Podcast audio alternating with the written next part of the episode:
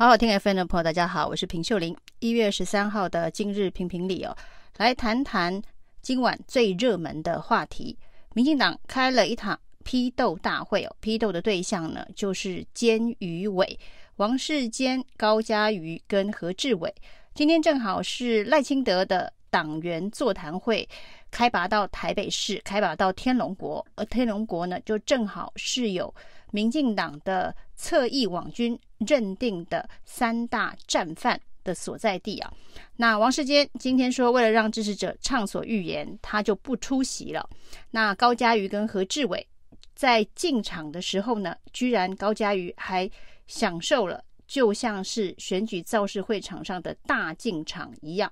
不过呢，这一场大进场，高嘉瑜从这个门口走到他的座位哦，是被团团包围。那当然不是。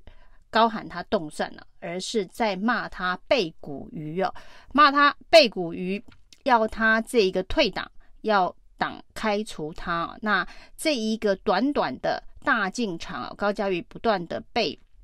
倒赞，被要求开除的声音所包围哦，但是他仍然微笑挥手的从门口走到他的座位上啊。那民进党这一场这一个战犯的批斗大会哦。那主来主因当然是因为王世坚、高嘉瑜跟何志伟在过去这段期间呢，选举的时候对于执政团队的政策啊，那多所批评，那这些批评造成了这个网军侧翼的不满。那现在呢，居然让大家发现哦，除了一四五零网军侧翼。在要求开除监与委三个人之外哦，民进党的基层好像也累积了这样子的一个愤怒的声音哦，所以有人说哦，原来民进党的基层也是侧翼啊，也是网军，那只是侧翼网军一四五零可能有的是有领钱的，那现在赖清德。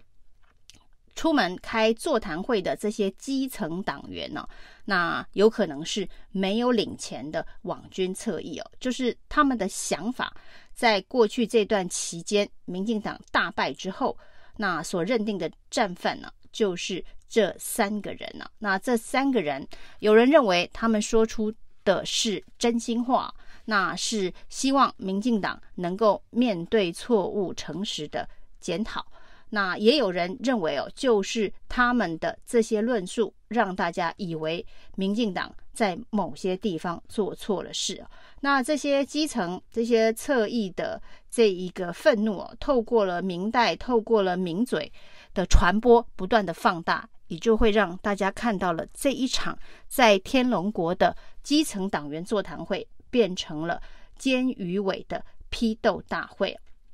那党中央现在到底该怎么处理这件事情？难道真的要开除这三个人吗？那照现场基层的党意的强烈程度，好像不开除这三个人，接下来呢，二零二四赖清德恐怕都不用选了。那在其实一一二六的选举的过程当中哦，就已经有这些所谓的侧翼或者是基层在发动哦，要在选举当中，因为一一二六唯一有选举的是王世坚哦，要拉下王世坚，那就是说呢，用选票来淘汰王世坚。既然民进党不开除王世坚，那基层就自己动起来，要拉下王世坚。没想到呢，这个拉下王世坚的诉求哦，不仅没有拉下王世坚，还让他变成这个在中山大同区的第一高票。那拉下的是梁文杰，要拉下王世坚，结果失败了，任务失败，拉下了梁文杰。那这样子的一个惨烈的教训，没想到呢，大败之后，民进党的基层侧翼完全没有反思检讨。这一场呢，天龙国的基层党员座谈大会哦，就是一场大反扑哦。那高嘉瑜在这个镜头座谈会前被看到这个批斗的场面呢，啊，有人又嘲笑说，哎，是不是他又要去哭哭，说他被霸凌了？那高嘉瑜的抗压性真的是非常非常的高哦，包围着他的这些头发啊花白的老先生、老太太们。的这一个败选发泄情绪的相关的做法哦，高嘉瑜从头到尾是保持着微笑挥手，甚至要这些老太太、老先生们不要太激动哦，呃，要保重身体，才能够继续的支持民进党。那赖清德在面对这么多这个反弹，要求开除王世坚、高嘉瑜、何志伟的声音的时候，他在最后的谈话当中哦，呃，是用一种各打五十大板的方式，希望大家都能够听得懂，要团结啊。他说呢，他也提醒这个民进党的政治人物哦，有路用的代志给走过，无路用的话。干共鬼谷啊，就是没有用的话就少说几句啊。这少说几句大概是讲给高嘉瑜听的。然后呢，对于非事实的攻击的话呢，不能容忍啊。这句话可能是提醒王世坚前几天呢误用了高虹安所提供的错误资讯所做的批评啊。那另外说，他当党主席之后，党纪会非常的严明哦。这话语当中并没有提到他同意要开除。这三个人的诉求，那也提到未来他会严明党纪，而这样到底有没有办法平息这些网军侧翼基层的这个愤怒？看起来是蛮难的。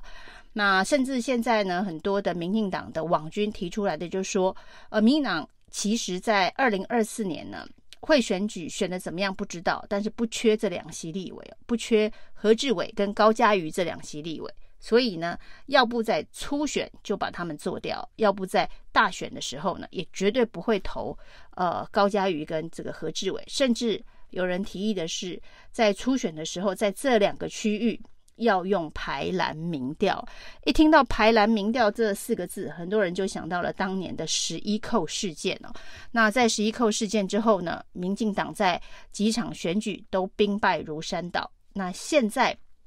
难道民进党又要走向老路哦？那甚至呢，这些网军威胁的是说，如果不开除高嘉瑜的话，就代表赖清德是为了港湖一席立委，失去全台湾民进党基层的支持者。高嘉瑜现在真的成了他最近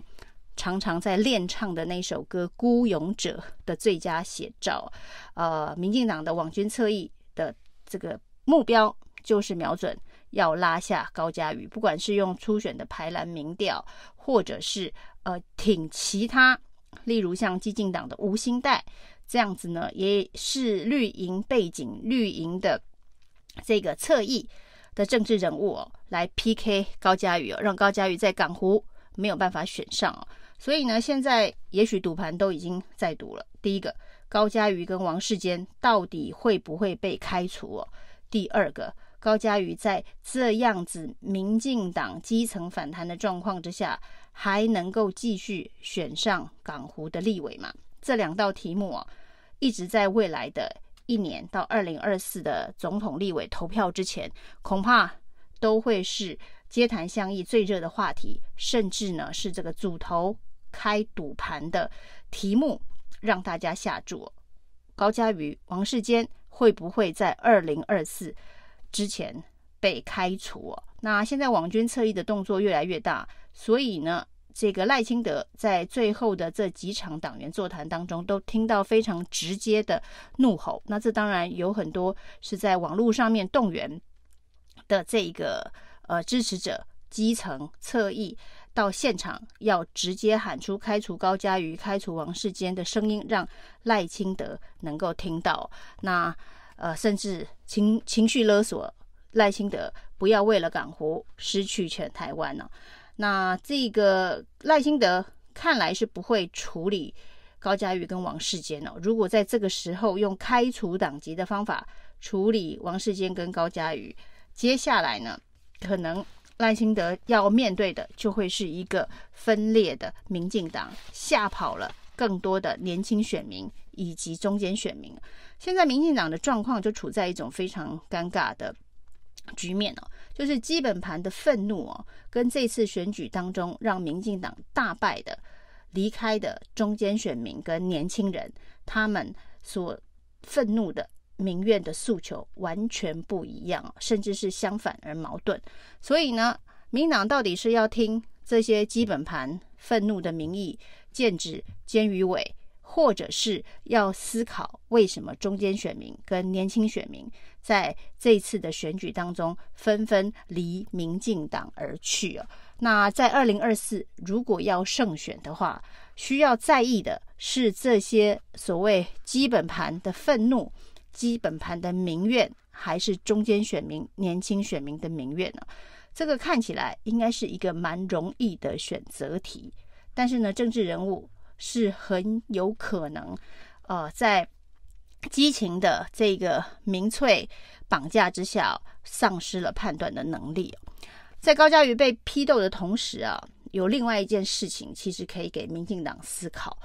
刚刚卸任的台大校长管中闵哦，他说他接下来呢，希望能够记录在卡管这一年当中哦，惊涛骇浪凶险的过程，差一点让大学自治不保的这样子的一个过程哦。他说呢，他不是这一场这个卡管大战当中的胜胜利者，是幸存者。政治力赤裸裸介入大学自治，他希望能够记录这场事件的始末。那大学的脊梁好不容易幸存了，他要留下记录。而卡管事件发生的时间点那一年，就是在二零一八年了。那卡管这个政治力试图介入大学自治，特别是介入台大的这个大学自治哦。那二零一八年，民进党大败，很多人说这就是一个重要的指标事件呢。那二零二二年发生的小智论文门事件呢，同样又是发生在台大，感觉是一种历史场景的重现。难怪像高嘉瑜、像王世坚这种对于民意风向敏感度非常高的政治人物，会立刻发出警讯。希望能踩刹车，那以免发生一尸五命的悲剧哦。所以，当他们大声的说出对抗台大、对抗这一个学术圈，会让民进党的选举崩盘这件事情哦，居然成了民进党的战犯哦。二零一八年的惨烈教训，到二零二二年，没想到居然是这么精准的历史复制。而所谓的监于委，现在被成为猎杀的目标，要求被开除哦。会不会大家又想到十一扣那个年代啊？所谓的排蓝民调声音出现，造成民进党后来创下史下史上最低立委席次只有二十七席的记录哦。那历史是不是场景又在复制当中？赖清德。到底会不会开除高嘉瑜跟王世坚呢？那关系的是民进党未来的命运以及他自己的总统之路。以上今天的评评理，谢谢收听。